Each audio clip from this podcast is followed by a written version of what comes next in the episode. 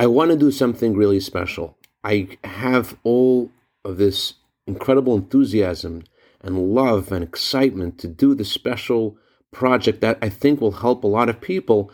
But then I ask myself, how can I know that this is really what God wants me to do and if his blessing will be in the work of my hands, knowing who I am and where I am and knowing what I've done.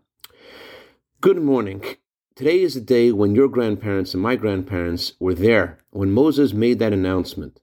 God has said the time has come for a home to be built for God here. And everyone should go home and choose some items they want to donate for God's temple. Can you imagine the fire in the feet of your grandparents and the light in their eyes as they ran home to give God something that He would accept so that He is He will have a home for him.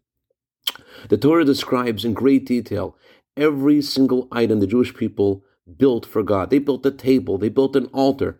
And these are all things the Torah has spoken about before.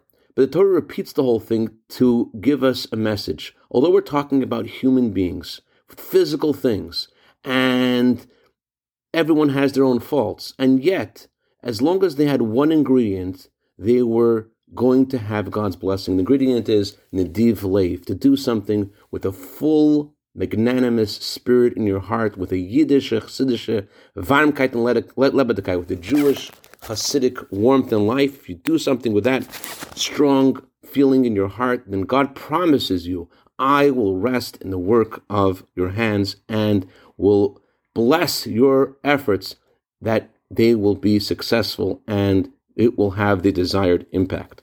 I dedicate a minute of Torah today to a brand new couple who's getting married today, Mazel Tov to Matt Gillis and Rachel Esther Avixer, who are building their home for God today. May. Also dedicate this to Dr. Dennis and Mrs. Sheila Brown in honor of their anniversary today. Many happy returns to this day. And